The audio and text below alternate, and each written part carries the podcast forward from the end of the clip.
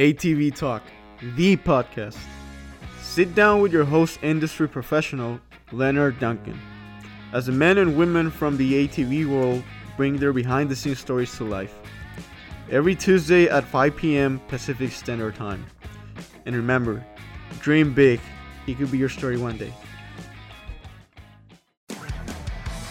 G B C Powersports Tires, a division of Green Ball Corp, has been producing industry-leading tires for A T V side-by-side market for over twenty-five years, with tires like Mongrel, Dirt Devil, Terramaster, X C Master, Dirt Commander, and Groundbuster. They have a tire for your application. Top racers from G N C C, Works, and Best in the Desert rely on G B C Powersports Tires. So why shouldn't you?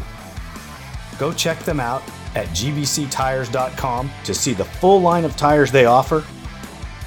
Thank you very much.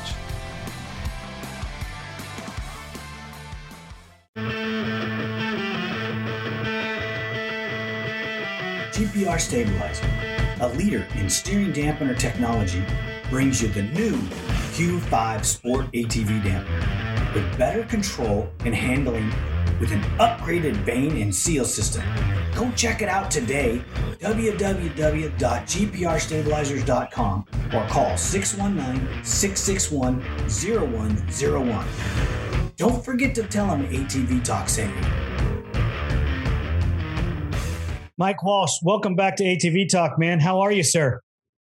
I'm doing really well.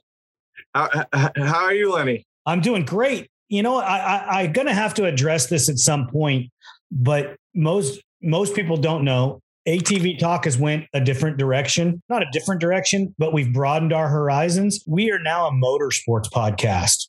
What that means is I cover motorsports um, from A T Vs, which is my love and my dream. And that's our first and foremost platform. Uh, but I'm going to get into motorcycles, U T Vs, NASCAR, um, trucks, anything that anything you can race. I'm going to talk about it and talk to those people. Um, so that being said, um, I wanted to to get you on the show because you do something that I think is masterful. You know, uh, I don't own one of your machines, but I talk to multiple people that do, and I get to see the photos. You build hybrids, and you've been building them for years. Um, I believe one of the first ones that I can recollect is the K T M that you raced and kicked ass on. Um, I want to know, uh, where does that come from? Where, where, where does the desire to build these exotics come from? Well, yeah, um, that's, that's my passion, and, and getting into that, basically it was my passion when I was a kid, um, because basically trying to go faster as a rider and, uh, using these, uh, different engines in the two fifty R based platform that we had. We have two platforms. We have two fifty R, which was very good and people loved it. And that was really what was, what that was when you, you know, you saw Doug Gust on a Suzuki, you saw Shane Hitt on the C R F, you, you know, you saw, you know, you saw Tim Farr on the C R F, you, you know, you saw Harold Goodman, of course, on the, uh, the Y Z, you know, four hundred. So, so that, that was kind of the bomb that got us really going on the, um, on the, you know, breaking into, uh, you know, and of course I raced the K T M, you know, the, the five twenty-five, and all those are really like the, it, you know, the, the fuel that, that got the fire going, you know? So then now switching up, you know, I think it's oh nine is when my brother, I think I just talked to him about this, but we ended up having the new platform, which was the L, the LT, um, the L T R, the four fifty, you know, Suzuki. So, um, that platform, I, I really like it. So basically the thought behind this whole thing is to put the, all the best pieces to the puzzle in, you know, in one creation, uh, to make better suspension, to make uh, better swing on pivot heights, uh, you know, sprocket heights, um, longer shocks, better leverage ratios, stuff like that, lighter, faster, more modern engines. Uh, like now the new C R F has finger following head.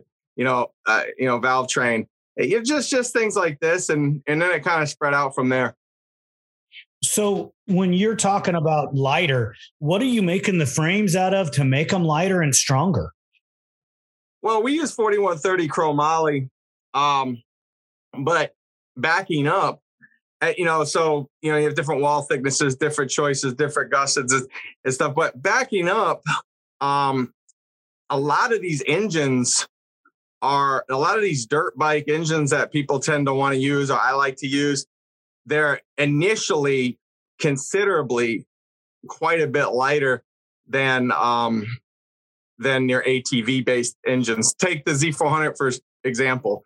That's a monster engine. You know, um, even the oh five uh, T R X engine.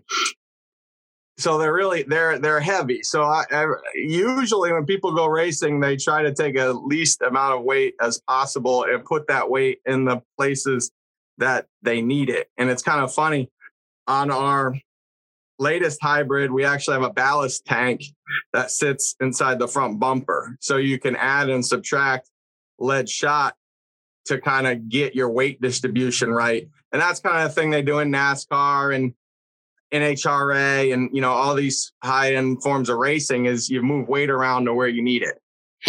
Let me ask you this, because you're on the East Coast. You spend most of your time in motocross, I'm assuming. Um, you have some stuff in the cross country. Is this something directed at a specific discipline? Because on the West Coast, I, I, I can't see that that option might be something that we would need in an off-road race or a desert race. Um, I mean, we're primarily a motocross-based. You know, my, my background is motocross and flat track, or T T, if you will. And you know, it's funny, when I released that C R F that um, back in oh two, I actually raced that C R F against Jeremiah Jones and Shane Hitt and Tim Farr and Joe Bird and, you know, all these. And and that four stroke was was doing very well against the two fifty R's, and it was it was released. I actually was faster on that four stroke, quite a bit faster than I was on my two fifty R's. And that was like an eye opener for me. It made, cause that, cause, cause that's really how the hybrid thing started, you know, and that's when you got the big ignition. The big hit is when you moved from a two stroke power plant to that robust four stroke, high revving C R F or, you know, Yamaha. And that made a huge, That made, uh, you know, uh, that made a huge uh, impact in the sport. Now it's not as drastic because the engines are comparable, but there is improvements that are still made. Are most of the improvements in the suspension and the handling of the machine versus the factory style machines? Well, a lot of it is. Um, if you look down the pro line right now, pretty much everybody runs the Suzuki spindle, right?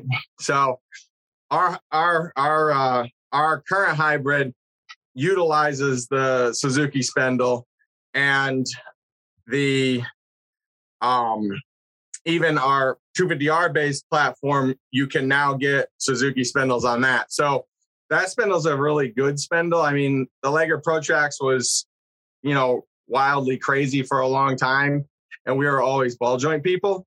So, um, you know, that, you know, as the spindles developed and got better with, um, you know, Ackerman and just, you know, camber gain and, you know, all, all this sort of, sort of stuff where, you know, you're able to, you know, you are, a, when you build a hybrid, you're able to put your A R mounts wherever you want them, you know, and, and there is advantages to this stuff. So, um, like I said, in my opinion, the technology, and this is what I tell people, I say, and I say this openly, I say, you, you know, you, you, if you, um, basically you, you get a right hold on, now, hold on, since there's hold on, a limited, hold on, Mike.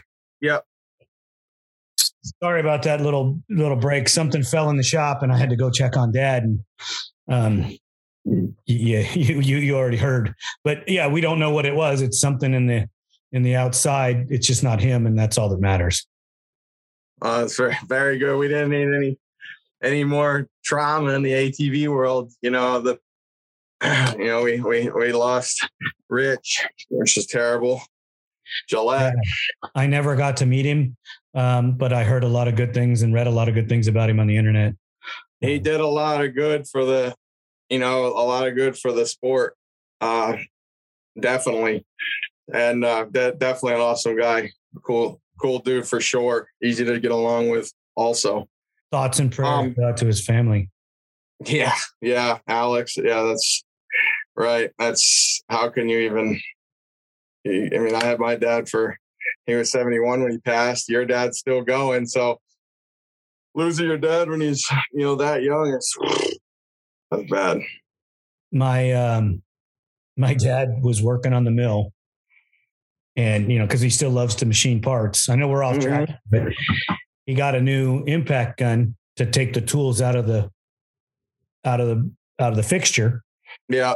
And as he's putting his hand up there with his impact, he's looking at the cutter going, you know, I should probably take that cutter out before I do this, as he puts it, the, puts the impact in the bolt and pulls the trigger, and it pushes his hand right into the cutter, cuts his hand.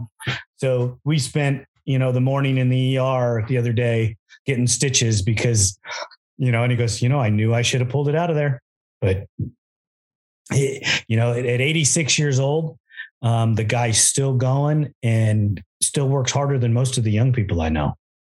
Wow. That's an awesome, that's an awesome tribute. That's, that's sick. I love that. But yeah. you gotta, you know, you, they got that safety thing in there too. Yeah, we uh, we watch him as often as we can, but you know what? He still is going to do what he's going to do, and he doesn't he doesn't ask. He just goes and does it. And well, he is the boss. Exactly. There you go, man. There you go. Um, I want to get back on track um, with where we were. You were talking about um, you were talking yeah, about like the so- Suzuki spindles and things like that. Yeah. So, so basically what I wanted to really touch on was you got to really realize just in pure numbers. So say you have a hundred Walsh hybrid, new, new, gen, new, new generation hybrid Walsh hybrids, right? And they all pretty much have the same uh, suspension geometry, right? So now you have thousands of people, you know, racing and selling shocks for like a Y F Z R, right? So obviously the technology is going to, the progression of technology is going to happen a lot faster on a production bike because there's so many people doing it. And that's the battle that we have. That's, that's, that's the true battle of the hybrid that people may not understand or look at it, because even if, you know, your, your progression in your rear shocks or your, you know, if it's linear, you know, progressive, whatever, It, maybe it is better. Maybe it could be better, or maybe it is definitely better. But with a limited amount of people building shocks for them and a little bit, a limited amount of people testing, because look, you got Chad Wienen, Joel Hetrick, you know, Bryce Ford, Restrelli, all these high end people, high end racers developing shocks for this Yamaha. That thing is getting so good, so fast. You know, it, look at from when Chad started working on that, on his, on his package to now, I mean, what, eight championship, you know, that, you know, and yeah, it's basically the same, the same A T V, but it has been tuned like a, like a, an Indy car, you know, it's been tuned. Yeah, he, he never goes, it doesn't appear to me that Chad Wienen ever goes backwards. So all that, so all that, all that technology that people like Duncan and, and, and Walsh Racecraft and Fox and Elka, what they're all learning, they're learning at a, a faster rate of speed with the production stuff. So with the hybrid stuff, that's not happening. And, and so you're not seeing that robust. I mean, there is a couple standout people riding hybrid, Dan, Dane Molander, Zach Decker, you know, he, he was in very fast. I mean, you know, you had Cody Gibson, you had some very high end, you know, riders that were perform that are, and were performing at a high level. Um, but still, you because we, you know, that year we raced the hybrid and the L T R, right? And we were, and I, the high, the L T R was a totally tuned you know, every, and that hybrid was, was kind of like a, a, a rat rod. You know what I mean? it, it wasn't really tuned, but the lap times, it was still right there. And if not faster at some, at, at, at some tracks. So, and that was the first year, and that motor was fairly stock. I, we had, we had a C P piston in it, and a, a, a Crower cam in it, and so, and some mile head porting, no valve train work, nothing, you know, nothing like that. No squish, no, you know, it, pretty basic. And, uh, and the lap times were, you know, at, at Unadilla, we were a second a lap faster on the, on the hybrid. So you see the gains in some areas, and, you know, like you said, may, maybe that wouldn't be good on the West Coast, or, or maybe it would be, but you, you do see gains in some areas, and, and, and maybe even minuses in other areas, but the gains outweigh the minuses. Plus these, these chassis are, are very, they can take a, a, a this, this steel, this forty-one thirty chromoly steel is very versatile. It's easy to work on, and, and, and these chassis are staying together. You'll see Walsh bikes out there that are fifteen, twenty years old that are still being ridden. So there's a, a, another plus to it. Yeah. Where we have to take a, a production Honda frame and gusset it uh, every couple years and go back, go back through it to make sure that it can live, because you can't buy them anymore. And then you just have to keep redoing it. The Yamaha chassis seems to be really, really strong. Well, the thing with the Yamaha chassis is you got to realize it, it's modular. So it's not that it's strong, it's that it's engineered correctly. It's engineered and it flexes well, you see. They do break, though. And touching in on this hybrid thing, that was one of my, that was one of my next, uh, you know, I, that was one of my next things is I wanted to release a hybrid Y F Z R. And doing that, I was thinking of keeping it module, which nobody's, nobody but the people in my shop has really heard of me talking like this. But, and I'm not saying we are doing this. I'm just saying that this is something in the back of my head where I do want and think I may do this, and it may be modular. And the thought behind that was we could um, have interchangeable fixtures that make interchangeable parts. So like people are starting to make the bottoms of the chassis for the Yamahas, but they're not making the hips. They're not making the, you know what I mean? And we would make all these parts in separate fixtures and be able to take, because that's the thing. Like you can't really buy, you know, a hip for a Yamaha and they break. So um, you're, you know, sometimes you'll have to buy a complete chassis and stuff like that. So if we were to make a, a modular hybrid, which we would, you know, offer different engines, and, and, and R P is making that, that Y F Z R Y Z F four fifty with a reverse head on it. And it's, it's had some success. Uh, they also make a two fifty, which I worked on one of those. And that was a, a very nice piece. And the kid, uh, the family that's running that is, is doing very well um, on it. So, and it's a beautiful, I mean, um, it's a beautiful bike, really. They did a great job with it. So you're seeing a lot of these companies. I mean, Daryl Rasper doing some hybrid stuff, you know, there's a lot of people doing it. And, um, and what happens is, is when the A T V technology stops, that's when the aftermarket, that's when the aftermarket goes. So basically when the A T V production was going real strong, you weren't seeing a lot of this hybrid stuff. But now, since it's stopping or slowing down, not stopping, but it's slowing down, now you're starting to see more people build again. And, and we've been building the whole time because I like to do that. I think it's cool. And I like to see what we can, we could come out with. I really, we actually just, we're actually in the process of doing a, uh, a, um, L T five hundred, which is like me and Corey Ellis is probably our, our favorite hybrid. It's just, it's just really, it's really cool. Uh, it's way lighter than the, than the Suzuki five hundred. and, you know, and, and it's faster. Well, it, it is faster on the top end than a modern day four stroke. I don't think it gets there as fast. I mean, I've drag raced them, but it's a really cool bike and you're able to do things like that. And what's really also is really cool is you, and since all these are all the same platform, the L T R, I picked that for a purpose because I really enjoy the seat height. I like the ergonomics, everything, the geometry, everything on that. Um, and there's a story how that bike, and I don't know if this story is true or not true, but there is a story behind how the L T R came about.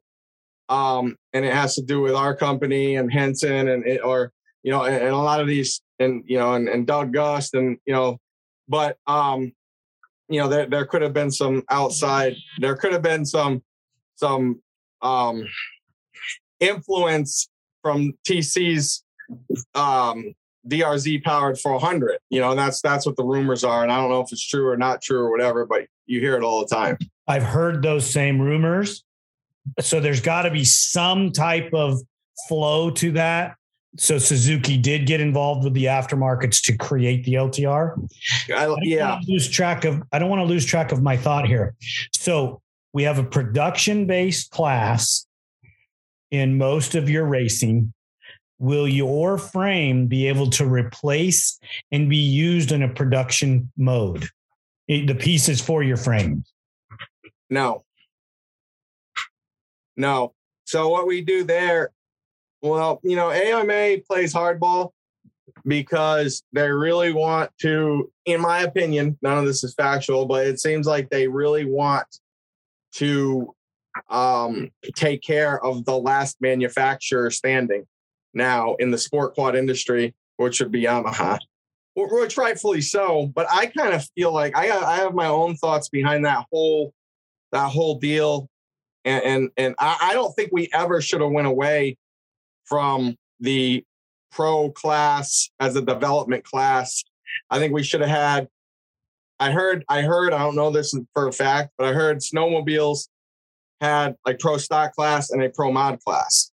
You know, most forms of racing have, you know, not stock classes. They're not, you know, they're not going out and racing a Chevy Lumina in NASCAR. It's just, you know, Clay Milligan's not driving a, his, his Hemi is not a Hellcat engine. You know, these are after, everything is aftermarket pretty much. And, you know, you see the development of the L S motor because you do all forms of racing on the podcast, which was cool. I didn't know that. But like on the, the L S motor, you know, G M was feeding off of all, you know, pro stock, and I'm, you know, and this, don't take this to the bank. This is my, just my thoughts. But they were feeding off of like Grumpy Jenkins and, you know, and, and these pro stock developers the, the whole time. So the aftermarket and the very, the, the high-end racers, kind of like our companies are, were influencing the manufacturers, you know, and, and can I say that that's happened in A T V? Eh, I, I don't, I don't, like we said, we talked about the, you know, the D R Z, maybe. But Suzuki didn't call me and be like, hey, Mike, you know, what's up? So I, I don't know if it happened or if it if it didn't happen. But I do know that that's one of the reasons why the manufacturers race. And, you know, and I'm sure Chad Wienen has some influence, you know, in, in Yamaha's development. But but but even but but honestly, like, be be honest, not cruel, but be honest. The the Y F Z R has not really changed since Chad's been on it, correct? No, correct. And, and I and I think and I think that y- you're hitting on something here, because if you were Yamaha and you're thinking of the the, the numbers game, because the numbers guys run the show, why would you change it? You have no competition, and the development is there. Your Raptor seven hundred doesn't need to change. Your Y F C four fifty doesn't need to change because there is nobody out there knocking on the door, and it's cheaper for you to build the same thing over and over again. And it's a pretty good platform for what it is. Back to your pro stock, pro mod race. I one hundred percent agree. There should be a definite stockish class, and they should keep it a stockish class like the A M A had for a while. And then there were people that said, you know, there was a big old ordeal with, with supposed cheating and all that other stuff, and they did away with it, which I think hurts the manufacturer. And then go to a pro mod race, and your pro guys can race the pro stock guy, or they can race the pro mod class, you know? And then aftermarket guys like us that carried the industry for all of these years get to come back and regain our place at the top of the hill. Yeah. I mean, it, it's so oddly managed, in my opinion. Um, I did like the pro stock, the pro stock class, but I think, I think what's even, I think honestly, and people probably don't want to hear this, but I'm not, I'm not, a, I, I understand the pro stock, and I'm not against it. I'm, I'm, I'm for it, but I am more for the lesser classes having a stock class, because a guy like me and you that doesn't want to invest their whole life into racing can go get a Y F Z R, bolt some Nerf bars and a kill switch and a Walsh stem and a Duncan.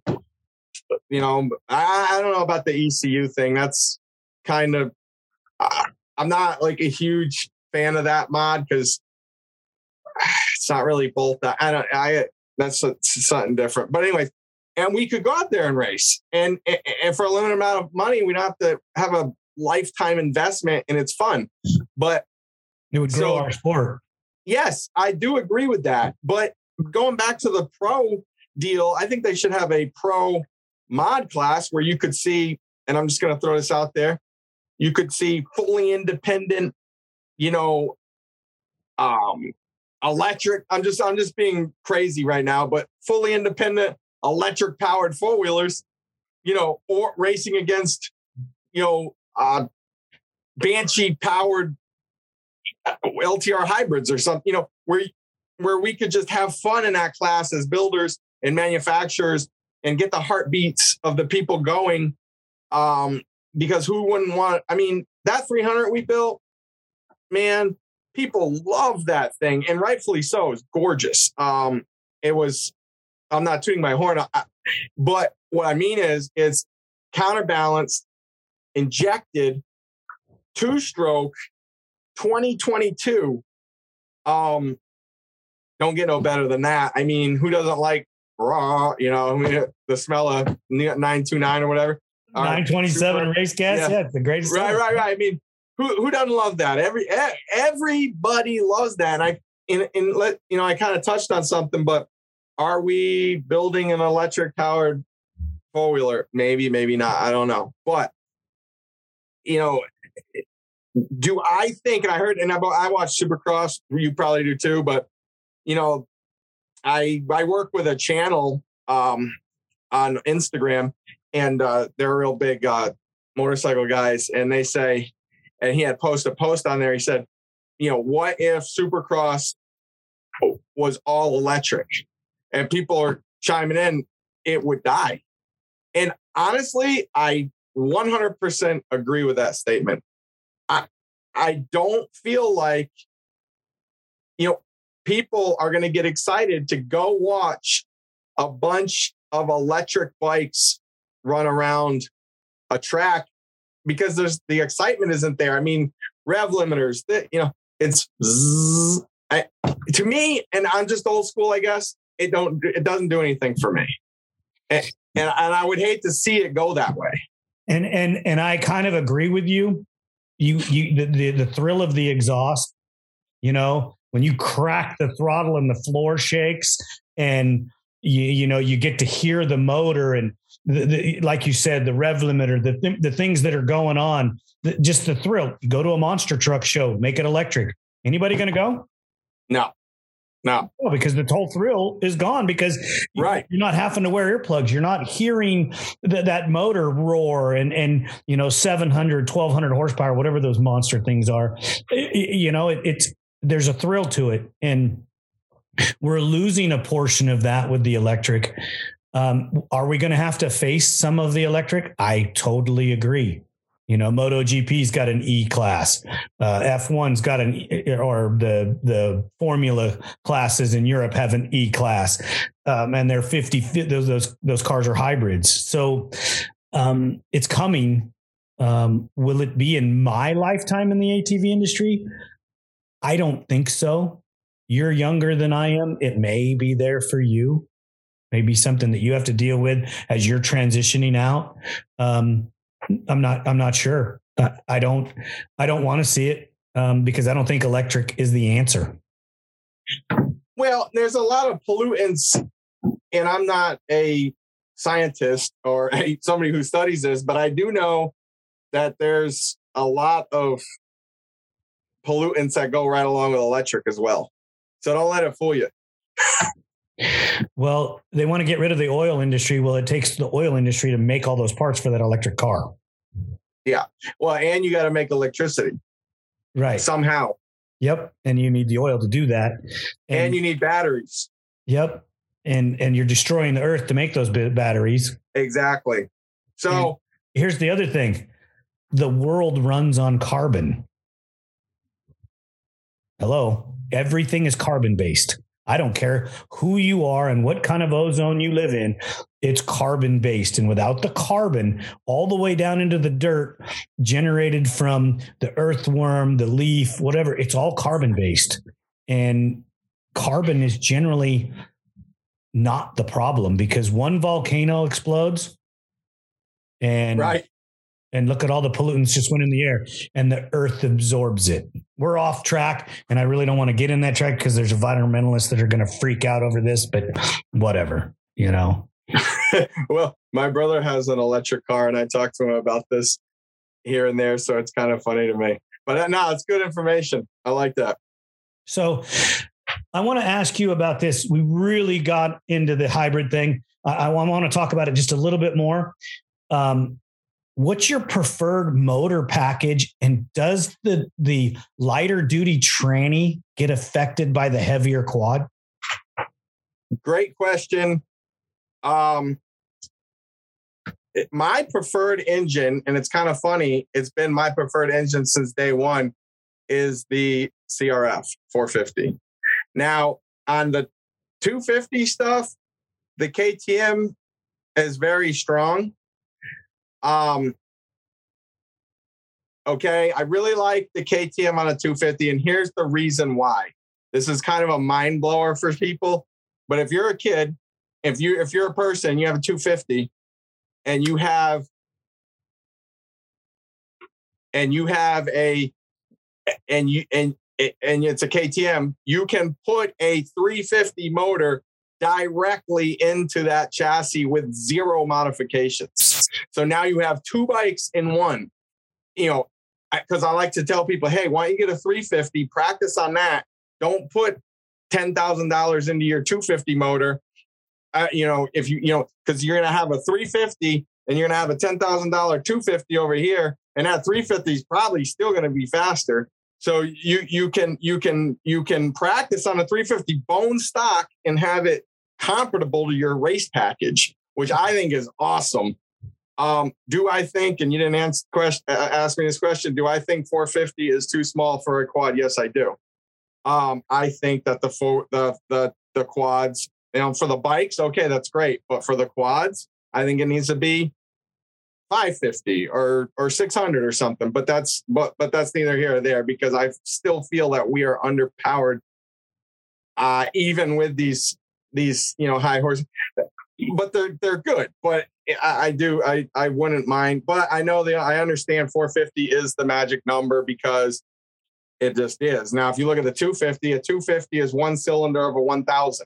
You know, so the R one, you know, so the G S X R is a one thousand. You know, uh, that's the platform, the, you know, the, uh, the, the, the one, the one liter class, I guess. And then the two fifty is one of those, one of those holes, you know? So what I'm trying to, the point I'm trying to drive home here is all the R and D is with that bore and stroke combination, with that piston size, with that. Re- so I get it. It makes sense. Do it. Okay. So, and then on the four fifty side, back to your original question, the, um, I love the C R F for numerous reasons.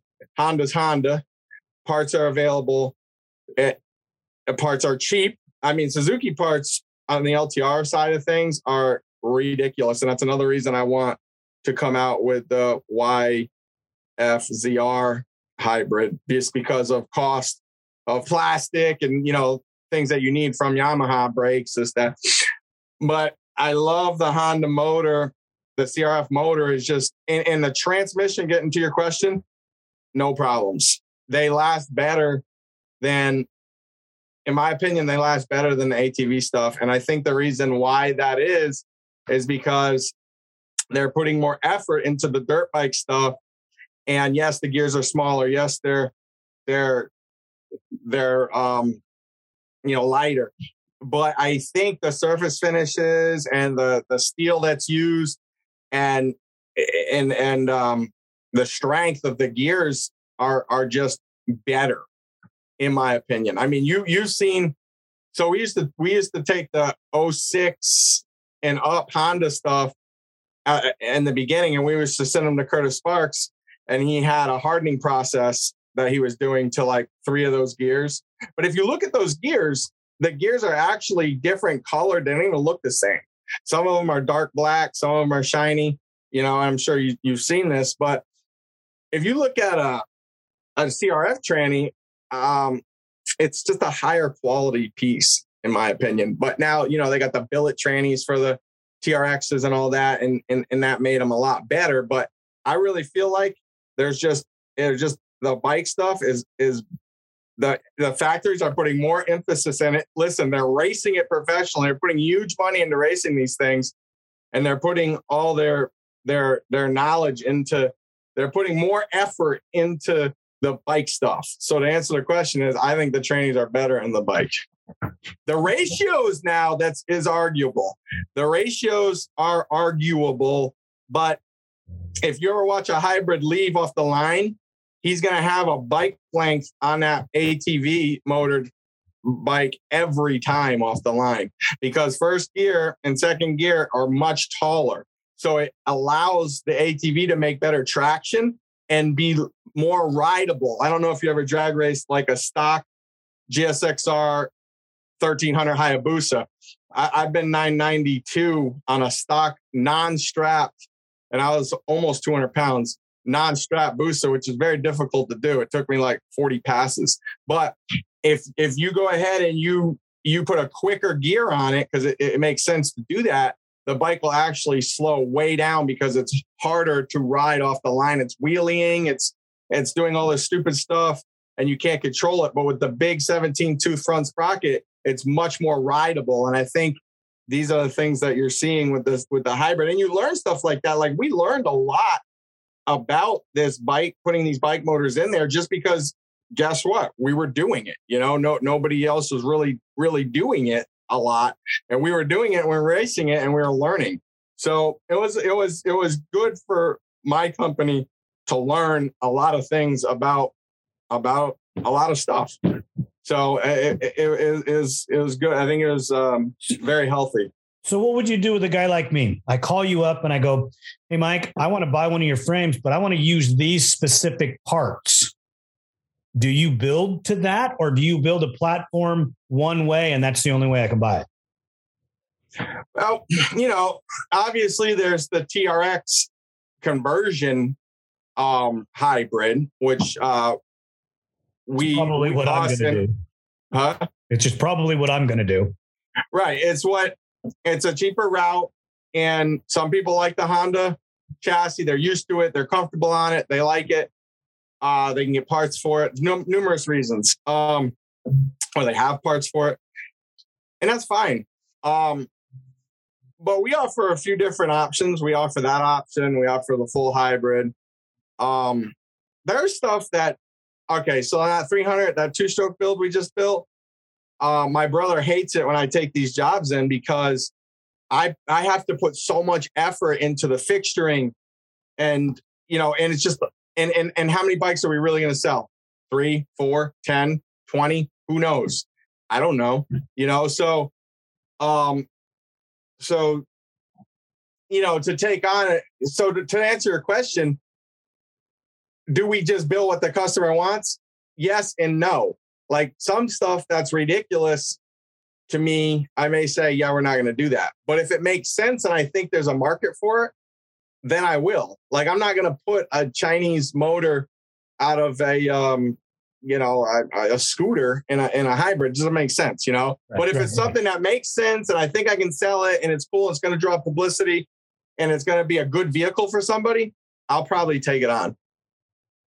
That's, that's pretty awesome. I, I like the workability there. Um, Daytona's days away. Yeah. Are you ready? Well, it's a great, great question because I'm all business in the last like three years and I don't have to be as ready as I once had to. And we talked about that on the last episode when right. Duncan was coming all the way from the West Coast and racing the East Coast. And it was a lot of work, but now I just got to take care of, of, of my clients and my customers and keep everybody semi-happy. And I say, yeah, we got a good jump on it. There is some people that aren't uh, probably, um, um, you know, there's some people that probably would have liked their parts in a more timely fashion. And we're sorry about that. I, we're, we're working on it and we are working on it. Um, and we're making changes and things are getting better, but I'd say we're pretty, I mean, what we try to do going into Daytona is, as I, you know, I'll have meetings with my office and, and you know, and, and we will, we will figure out who needs what and when in the pro class, because we want to, we want to get, take care of the people who take care of us. And, and it's not that they're more valuable or less valuable than anybody. It's just that this is kind of how we, we market our product. And, and, you know, like, like, like Chad Wienen and Joel Hetrick, Phoenix, you know, the, the, you know, people that run, run this stuff. We try to get them ready because, because, right. Because Daytona is the first race and it was an only pro show for a while. Right. So it made sense to take care of the pros, get them ready and then trickle down, but you're not stopping the shop in, in, in just building parts for Daytona, but we're sneaking it in here and there, you know, we're okay. Um, you know, Nick Janusa needs this or, or, or whatever it is, you know, and, you know, and, and, you know, I've even seen, I've even seen top pros send me back their, send me some of their stuff back from the previous year and we will recondition it to, to back into new again. And they will race the following season on that. So I've seen that happen, you know, on A arms. I mean, probably not swing arms too much because swing arms just take a enormous beating. But, you know, some of the parts that that aren't going to fatigue and break. And so that happens every once in a while. But to get back to the original question, I'm looking forward to it. I, you know, I mean, I got a little um, trip planned and um, we're going to swing into uh, Daytona Tuesday morning. So we'll be there. That's, that's outstanding. That's outstanding that, that, that your guys' business plan is to do business and support the racers, but you know what, we're, we're in business to be in business. Right. Right. So it's, it's good. I mean, it's good. I think we've changed a lot of stuff in the last three years at the shop. I've always respected Duncan for their, their professional, um, industry leading look. And, and, and, you know, you've been around the world racing. And I mean, even when I never really didn't even, I just started this deal, there was, there was the Duncan, there was the Doug Roll. There was, you know, I was looking in magazines and stuff because I mean, truly you guys are more O G than I am. I mean, Doug's been out there, right? You know, you've been out there, your family, you know, there, there's, and there's a lot of people that I've now signed off, but I was looking at you guys back then and kind of looking at, but we've changed some stuff and, and things are going a lot better around here. And I think everybody forgets that we don't do this just to go racing. We do this for a living. This is how we feed our families. And right. um, a lot of people have forgotten that, that, that, you know, um, we have lives just like everybody else. We have to pay the electric bill, go to the grocery store, buy a car, you know, you know, All, it's, it's so true. All the same stuff goes on. You know, we, I know that we're working seven days a week. we not we may not put on uh, an eight to twelve hour day on Saturday and Sunday, but we're still working. I'm answering yeah. emails. I'm yeah. prepping parts for a, a specific Monday. Got to go the next yeah. week, and and um, I know my brother does most of the engine work that he does Saturday, Sundays, and Mondays, because that that's when the phone's not in his ear. That's not when he's being bombarded with things. And, um, it, it's different. It's different. Um, the evolution of the company and the evolution of, of us, because we are both in our fifties, um, and we're past the midpoint of our fifties. So we're closer to sixty than fifty anymore. And I don't think people realize that everything changes.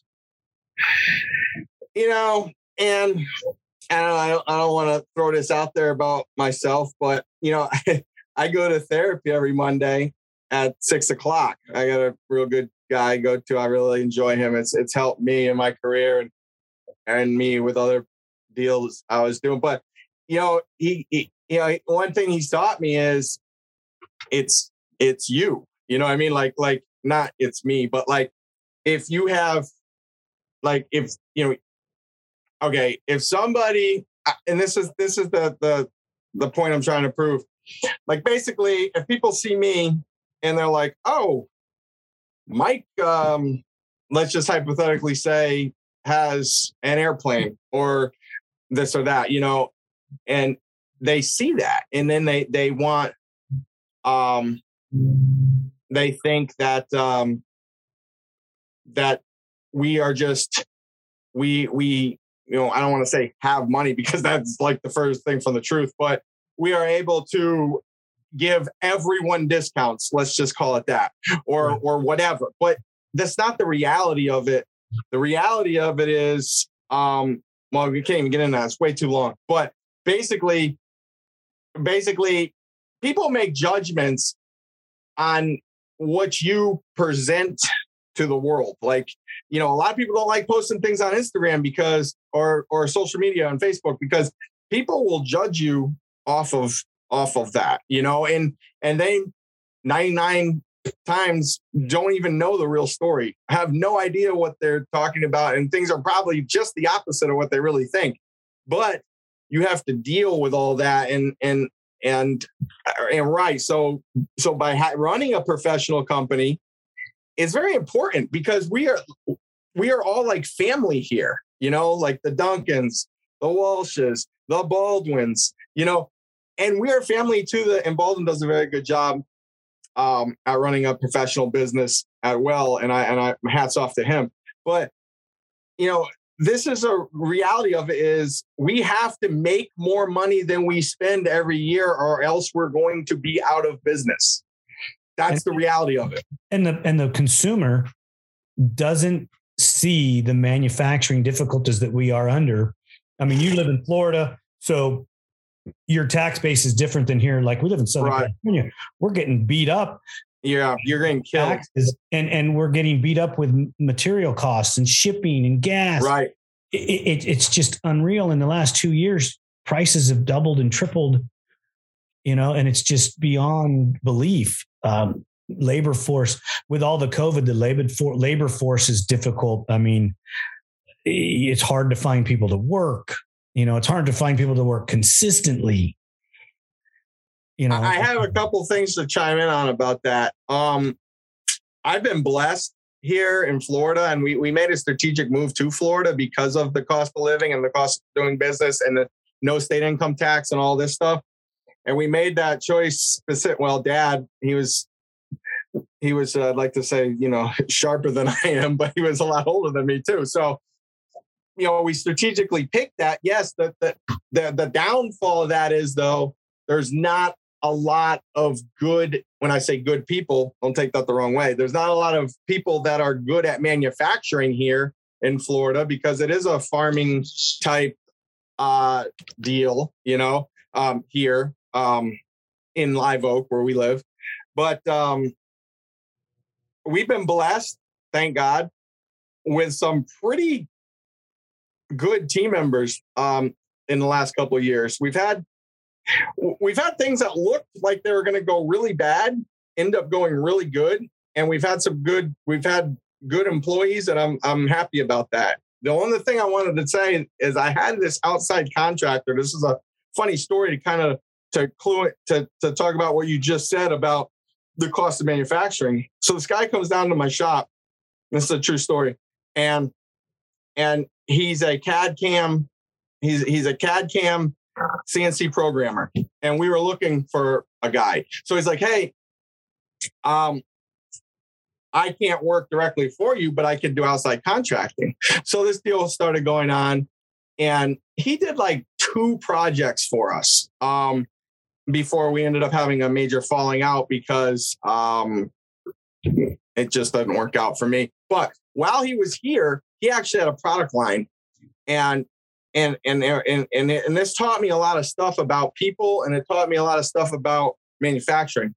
So he said, "Hey, Mike, I'll just say, I'll just say a linkage knuckle or something." He's like, how much, you know, how much do you, do you have in this linkage knuckle? And, you know, I tell him, and he's like, listen, what if I told you I could get a part that looked better than this for half the price delivered to your door? I'd say, and, and be better, a better product all the way around, or just as good. I'd say, well, that's kind of a no brainer. He's like, okay, I can do that for you. I said, how? He goes, we're going to China. I said, we ain't going to China. You know, he's like, listen, I can buy this exact, I can get this part made in China for less money than your, than you can buy the material for. That's what he told me. Now that, that, so you know what I did? I said, I said, my, all my parts are made I, I, I, as much as I can make is made in this building, and it's all made in the U S A in Florida. So I'm not into that. But I said, I'll, I'll, I'll play with you though. I'll play your game. I said, okay, go get this quote, you know, take this to your guy in China or whoever it is, get this quoted, come back to me with a quote. Cause he said this would take, this process would only take like six weeks from start to finish. Okay. So I said, okay, do it. You know, I was just, I just, I wanted to see this for myself, because you hear this stuff, you hear about that stuff, but let, let me see it. So he sends, he emails the person, da, da, da, gets the ball rolling. I still have never got a quote back, and it's been eight months. It's not that I was going to go that way, but I thought it was hilarious that he's telling me that he could. But anyways, he says, you know what? Here's the problem with China. You could see that part on the internet one day being sold, and you never freaking getting your pr- production out of it. Yeah, yeah. Oh, well, I would never go that way anyways, but he was, he kept, ra- he kept talking to me, talking to me. Talking. So I got sick of listening to him. I said, okay, go ahead. You know, do it. Let's see it. Well, he's never produced. We don't talk anymore. We actually went, but he never, ever produced a, even a quote. And I just thought that was hilarious. I was like, I was like, um, I was like, um, you know, I was, I, I, I made a joke that, you know, we, we could have made that thing with a rat tail file faster, and you got the quote from China. Right, right. I know we get beat up a little bit on some of the cost of some of our stuff because everything's American made, and, you know, we try to buy American materials, right, to do it all. And we try to keep everything in house, you know, in the States, and it's, it's difficult. It's really difficult because being in California, you can't plate in California. So we have to send it out, and we end up sending it south of the border because you can't get it. You can't get it here in San Diego, you know, well, the closest yeah. places, Utah, and there might be some places in Arizona, but you're talking shipping. The cost is going right. to skyrocket. Um, and I don't think the quality is going to be any better. Right. Right. Right. You know, I'm, Yeah, I actually learned a lot on that whole process, like things that I learned a lot about uh, people, like I said, and I learned a lot about America, and I learned a lot about China, just just from the tiny little education that this guy gave me, and that I figured out while I was asking, you know, questions. But it's kind of crazy because I always was just head down. Make it, buy it, mark it up a little bit, sell it. You know, that I, I didn't, I never think get somebody else to do your work. You know, it's, you know, that's not, not, it was not in my gene pool, you know, but definitely, um, you know, with all these environmental people, and I, I mean, I, I, I love animals, and I'm, I'm, like I said, I, I, uh, I only eat fish and shellfish and vegetables, but, um, I, dude, I'm into it, but, you know, it's coming. It's, it's getting, you know, like you said, you can't play in California. It's probably environmental. It's because of environmental. A right? lot of it. A lot of yeah. it. Yeah. Yeah. Right. So, yeah, it's a, it's a reality. And I, and like I said, I don't, I don't know, but yeah. So yeah, nah, I get it. Our industry's, our industry's going to suffer because of the environmentalist impact, because we're a small fish in that big ocean, you know, mm-hmm. and they're going to take us out first because right. we're little, or maybe, or maybe we could end up living a long time and just be unseen until it, until it gets to the end. Who knows? You know, hopefully the off-road industry will stay around for a long time. Yeah. Mike, I really love talking to you. Your insights to some things are really awesome.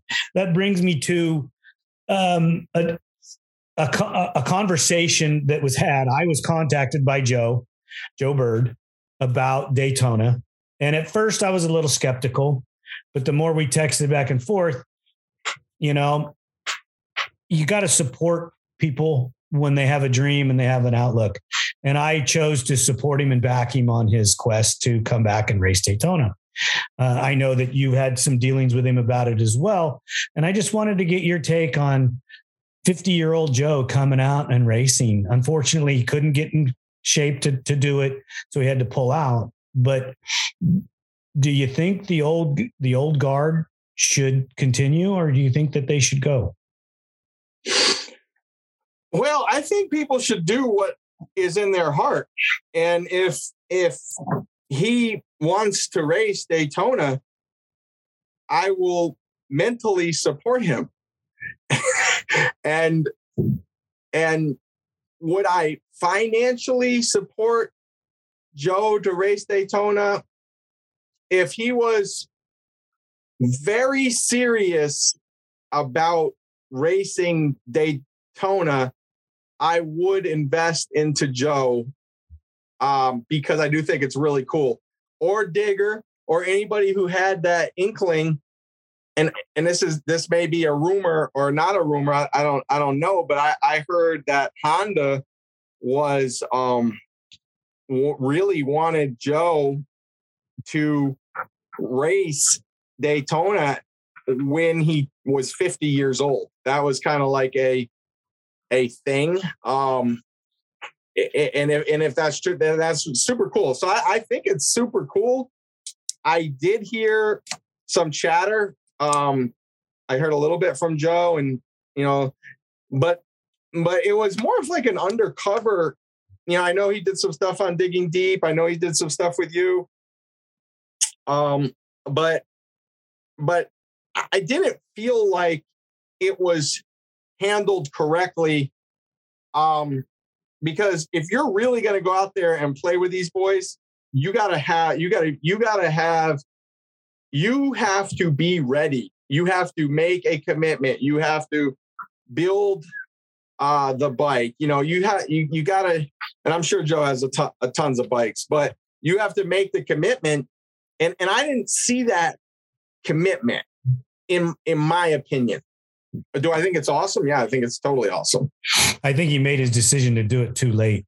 Exact. That's that's kind of what I was saying. This this had to be this had to be something that he was planning, like like after the last race of of twenty twenty-one, that he was going to race and then start your training, because you're not going to get a fifty. I mean, you know, I always I always could see my abs, you know, and now I'm forty-five, and you know I don't know where they went. You know, did I change anything? Yeah, I changed some stuff, but I mean, so basically you just don't, you just don't get back into shape at that age. You know what I mean? Right. So it's going to be a process. I agree. You know, I agree. And, and I would love to see it. You know, um, I was asked for support, um, physically, my, my support, not Duncan Racing, but my support. And I, uh, I, I was one hundred percent in, because I think that, um, I would love to see it, you know, I would love to see a Honda go out and race with those guys, because I am a diehard Honda guy. Don't get me wrong. I still like the, I still like the Yamaha platform, but, um, I, I, I love building Hondas, and, um, I like the way they ride. I, I just enjoy my Hondas. And, um, that was one of the striving forces for me, is to see that flame again, you know, with the Honda come out there and, and shine. And I think Joe's a strong enough guy. I, I think he could have done well. I mean, it's right up his style. Those, um, that real technical, uh, track that Daytona has there. It, it, it would have been a perfect fit, because he could have got a good start. He could have held on. He's strong. He's, he's a hell of a trainer. But, but like I said, like, it's really hard to be a professional athlete and then not be for numerous years, and then be a professional athlete again, because, you know, there's, there's things that happen in, in big time gaps that take big time gaps to change. So one might have gained weight. One might have, you know, there's just tons of stuff. So um, I just think that if we're going to do this, like if Joe Bird is going to race Daytona and the industry is going to be behind him to do it, I think it has to be handled properly. And I, I think it has to be taken very serious, because it's a very serious thing. These kids out there these days are, are really, they're really high-end athletes, in my opinion. I mean, they're training, they got good equipment underneath of them, and, and, and, and they, you know, their frontal lobe of their brain, it's not developed. So they're taking chances. They're going fast.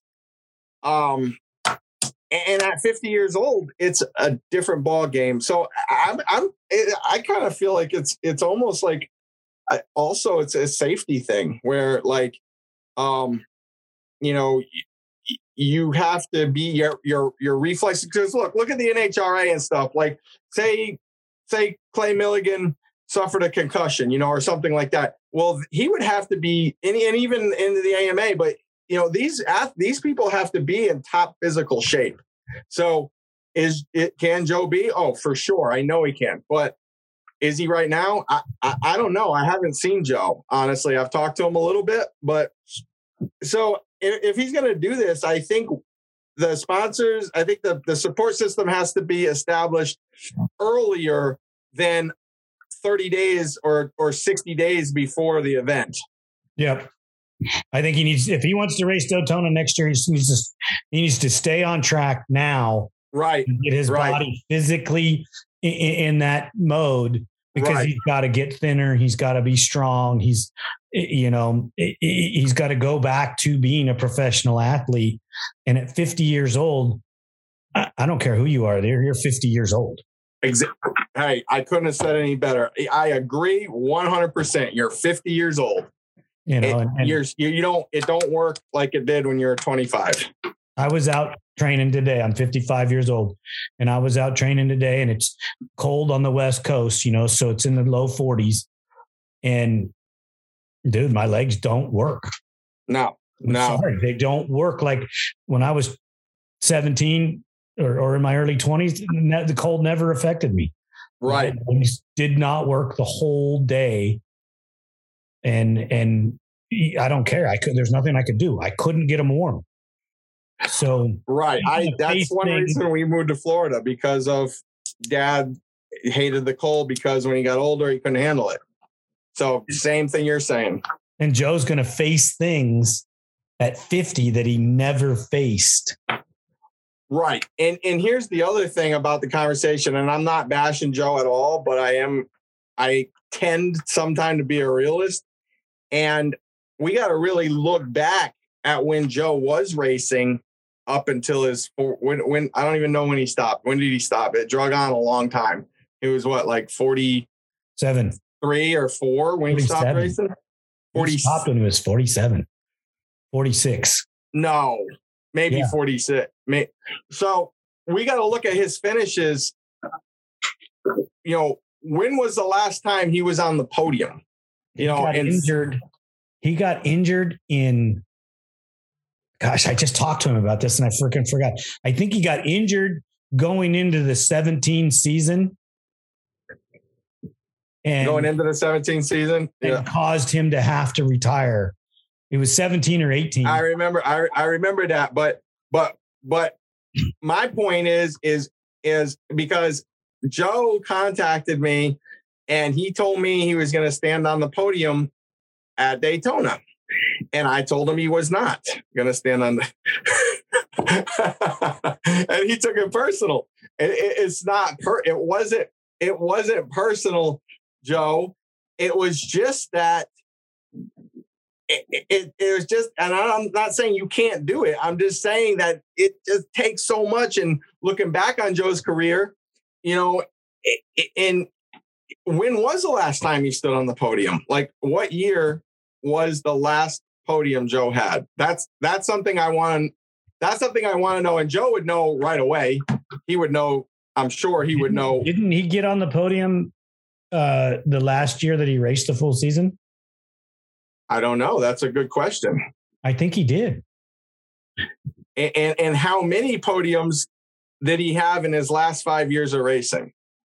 I, I, I would be, I would want to know that information to make an educated decision if Joe is going to stand on the podium at fifty years old versus the competition that he, I mean, I know Joe so well, like, like me and Joe are like good friends, you know, but he sometimes it, it says things that don't make sense to me. And it's not just with racing, it's, it's other things as well. So I think Joe, like, I think Joe has a broader mind than I have. I think that I'm, uh, I'm, I'm not, I'm too, I'm, I'm, I'm, I'm not a, an optimist.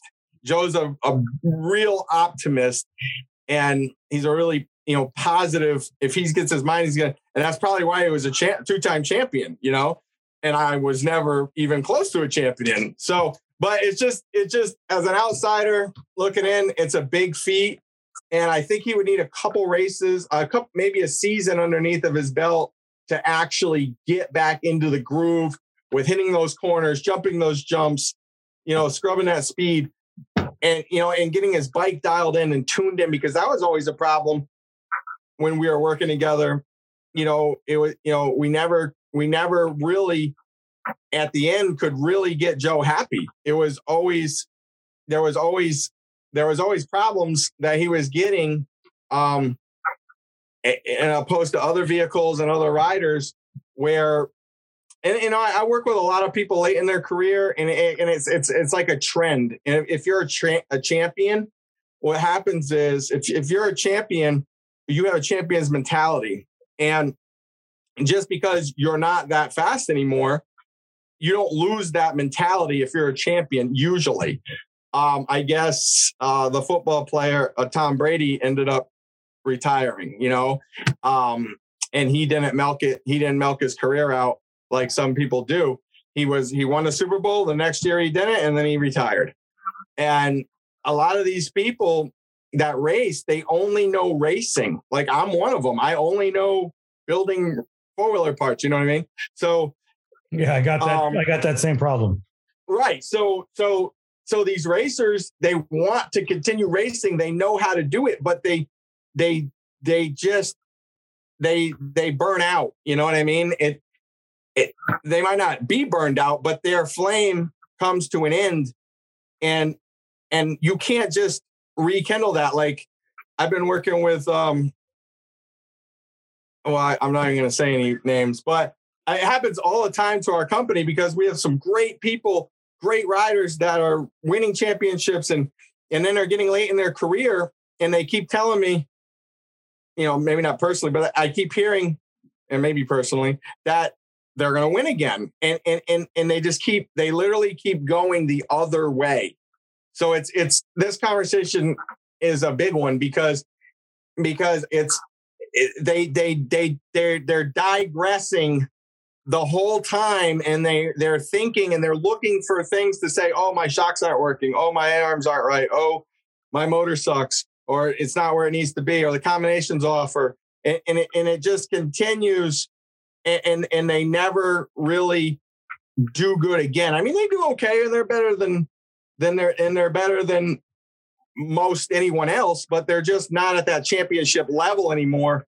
And, and, and then you get, you kind of, as a company, you kind of get stuck continuing to invest in that rider because you have a, a, a re, you have a personal relationship and you, you, you, they're like family. But does it make sense as a, as a business? No, it doesn't make sense. And that's, That's something that I have a really hard time with, because these people are like my brothers, and, you know, we've, we've won stuff together, and, you know, but it, when it, when it's, when you're, when you're done, you're done, you know, and, and, and that's, that's a good, that's a good conversation because, because could Joe do it? Yeah. I think he could do it. I, I mean, would it be almost next to impossible? I think it probably would be, just because of age. But would it be awesome whether he got last or first and he just wanted to do it? Hell yeah, I'm totally in. I mean, that's great. That's awesome. I mean, I I have trouble getting out of the bed anymore, literally. I'm not raised at Daytona.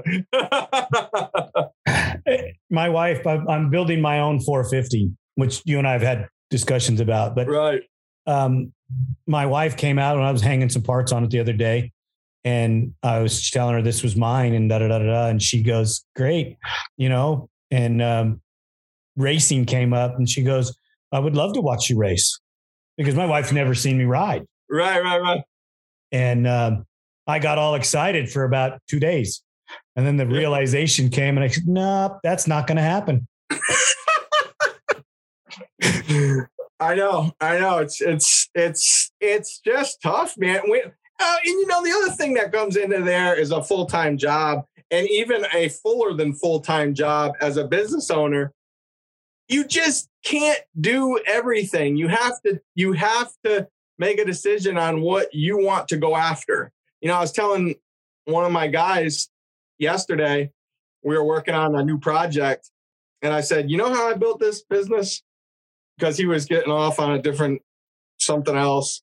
I said, I just did the same thing my entire life. That's it. I didn't do other stuff. I said, you need to focus in on this. This is all, this is what we're doing. We're only doing this. So, you know, but I'm kind of narrow-minded, you know, but um, I, you got, well, I guess what I'm trying to say is you got to make a commitment and you can't spread yourself too thin. Right. Exactly. Exactly. Mike Walsh, as always, buddy, it's super enjoyable conversation. Thank you for coming on A T V Talk. And um, I will welcome you back any, any time that you want to talk and anything you have to talk about. All right. I've had a, I've had a great time, Lenny, and I uh, enjoyed to continue our business relationship and definitely the A T V Talk stuff too. I love this stuff. So that brings me to this point. Um, if you have any releases that you need out, um, our media company is at your disposal. You can always send us links to things and we will pro- promote them for you and get them out there so that everybody can see it from a different per, uh, perspective other than just yours. That's great. I love it. Um, I'm looking forward to it. You know, in the beginning, I was, was fighting this media company thing, and we are a media company. This is a media organization. Um, we have a, a, a news uh, short that we are starting to produce where we do captions of news. Um, you know, as I go research the industry, you know, this race or that race or this development. And I put a little five minute to ten minute video together and we release those. Um, so we're growing our brand in, in, in the media industry, um, as well as just doing the podcast. Well, I'm excited to hear that um, that you're branching out into uh, other racing industries, um, because I love that. That's kind of how I run my company, where I'll go to N H R A events or I'll go to different events and I'll you know, I'll look at some of the stuff people are doing. And, you know, I've said this before, but when you start cross, you know, looking, you know, cross referencing and researching and seeing how, you know, other stuff works, it just, it just, it's just going to help the A T V community, I believe, um, when, when you do, when you're, when you are pulling ideas from other, from other forms of racing too. So that's kind of cool. And bringing conversations in different perspectives of the world in racing can also help the A T V people grow and, and grow their thought process so that the industry grows. Well, and it's funny you say that, because I look, this real quick, but I, w- I was at the Worlds with the U S A team, and um, I seen this A T V and I'm like, that ain't going to work, you know? And that guy goes out there and he's running with Chad Wienen. And I'm like, I got an eye opener, and I, you know, I researched it. And I figured out some stuff, but, um, but you're right. J- just because we do it like this in the U S doesn't mean in Argentina and in, in, in Europe and where, you know, that they're racing, you know, the exact same setups that we have. So, you know, like you said, just, just on the West Coast, this is different setups than, than what we're running. So, you know, we, we can, we can pull ideas from all over the world and, and, and come up in, come up with, um, better stuff. I agree. I agree, brother. Keep, keep innovating, keep developing, and keep growing. All right. The team here at A T V Talk would love your feedback. Please email us at hello at atvtalkpodcast.com. San Diego's Body Evolution and Wellness Center, with over seventeen years experience. Doctor Heidi looking out after all your chiropractic needs, and Coach P J looking out after all your fitness needs. Visit our website, w w w dot body evolution dot org, or call for an appointment, six one nine, nine eight seven, eight eight seven five. Duncan Technologies International, more than thirty-three years in the industry, building racing programs and A T Vs around the world. We build winners. Thank you for listening. We hope you enjoyed the episode. If you did, don't forget to rate us on all available platforms and share us with your loved ones. Follow us on Instagram and Facebook for more A T V Talk news. See you next time.